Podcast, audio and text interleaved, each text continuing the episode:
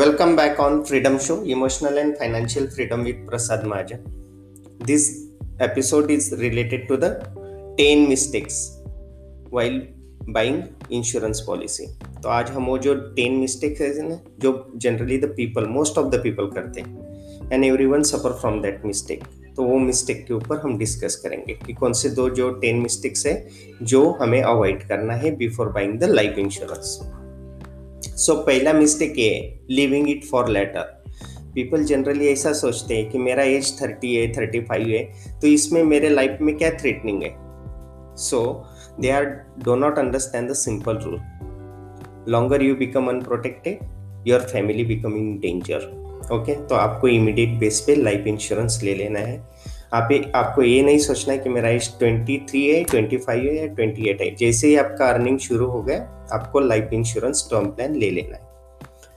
बहुत बार पीपल ये भी सोचते हैं कि मेरा एज फॉर एग्जांपल 35 है और मुझे 60 एज तक कवर लेना है तो मुझे नेक्स्ट 25 इयर्स तक प्रीमियम पेड करने होंगे, तो मैं 50 एज पे ले लेता हूँ ना. 50 एज तक तो मुझे कुछ नहीं है ना, मेरा फैमिली बैकग्राउंड में ऐसा कुछ है कि जो मुझे डिसीज होगा and I can not be recover.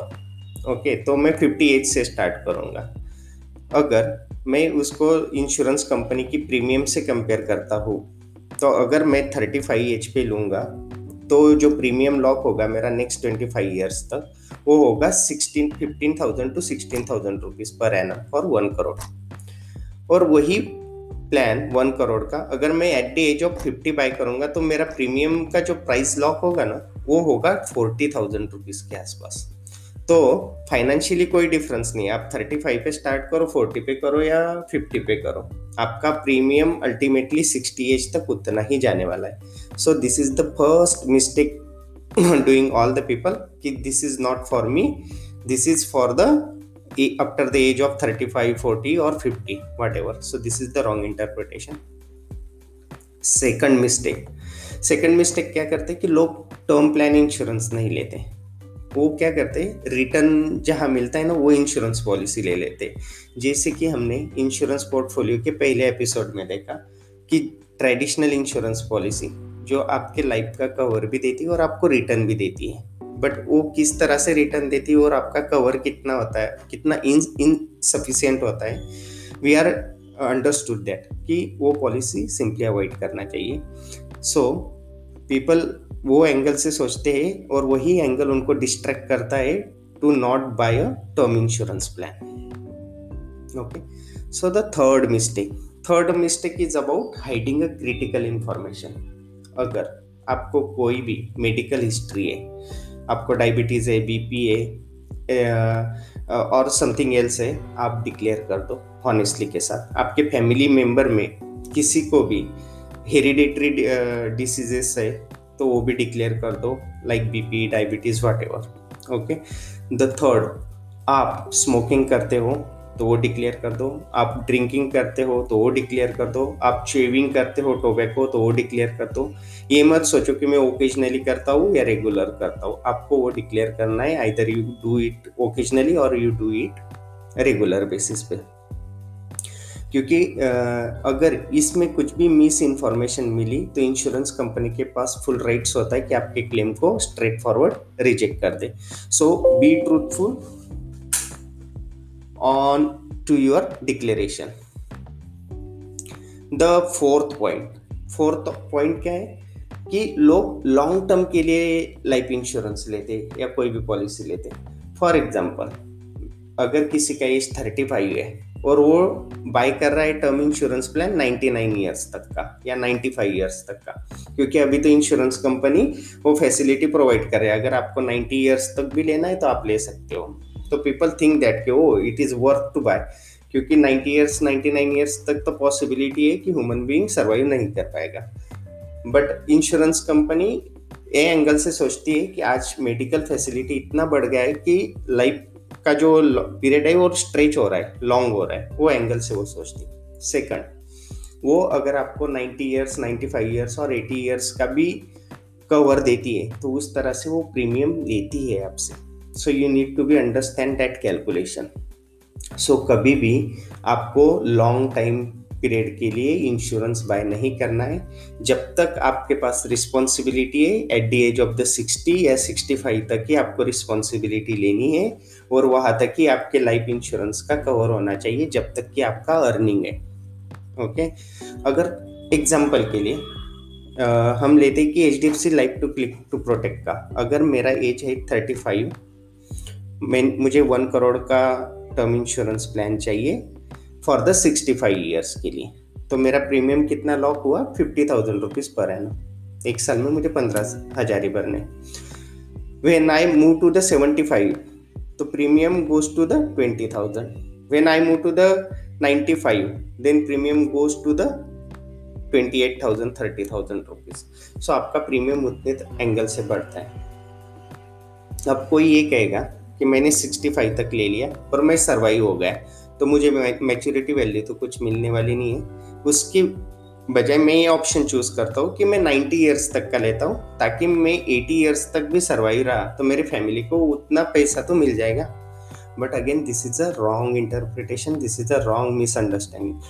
किस तरह से?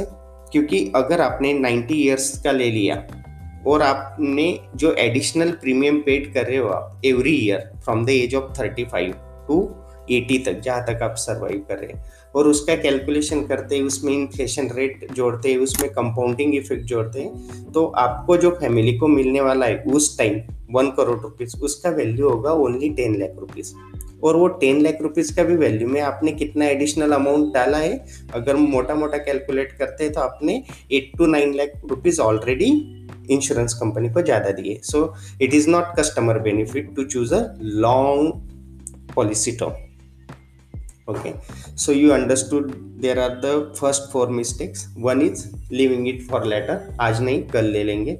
Second, not buying a term insurance plan, जिसमें रिटर्न आता है वो इंश्योरेंस में पॉलिसी दूंगा।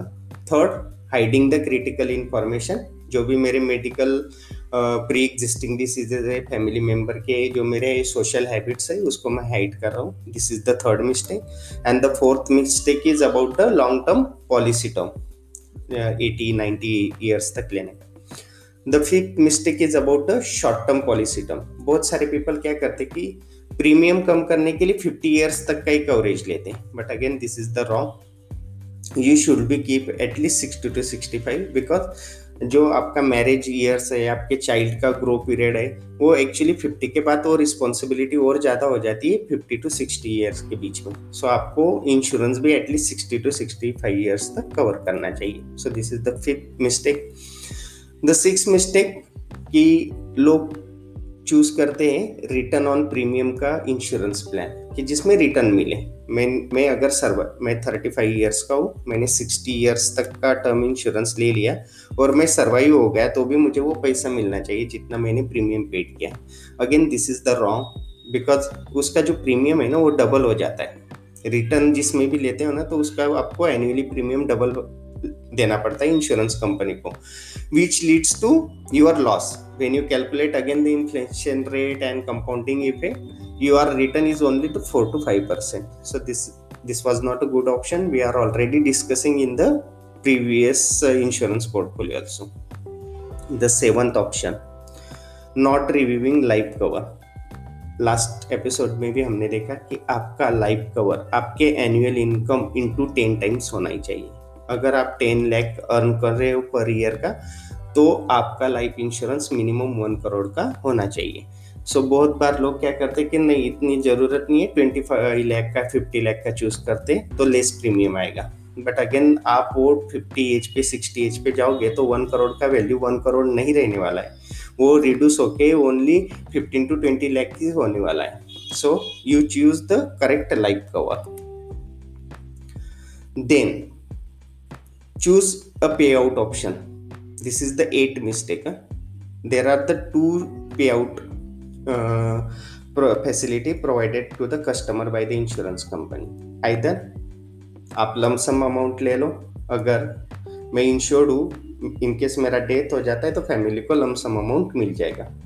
दूसरा ऑप्शन होता है staggered payout। Staggered payout में क्या होता है कि जिस केस में फैमिली मेंबर लमसम अमाउंट संभालने के लिए कैपेबल नहीं है, उस केस के लिए स्टैगर्ड पे आउट ऑप्शन इंट्रोड्यूस किया है। तो उस केस में क्या है कि फैमिली को एवरी ईयर एवरी मंथ वो पैसे डिवाइडेड करके मिलेंगे next 10 to 15 years. So they are not burden of the handling the money as well as they are discipline investing और expenses. But still we are recommended to choose a lump sum amount. और family को भी ये awareness देने की responsibility हमारी ही है कि इन केस ऐसा कुछ हो जाता है तो lump sum अमाउंट लो, उसको एफडी में करना और फिक्स डिपॉजिट से जो अर्निंग आएगा इंटरेस्ट रेट से उससे आपके regular routine and expenses cover करना. So that learning should be circulated to our family member. And the ninth mistake, this is the same mistake. People are not informing to the family. They are not discussing about the finance with the family. They are not disclose their policies, their investment to the family. This is the ninth and this is the major mistake done by the people.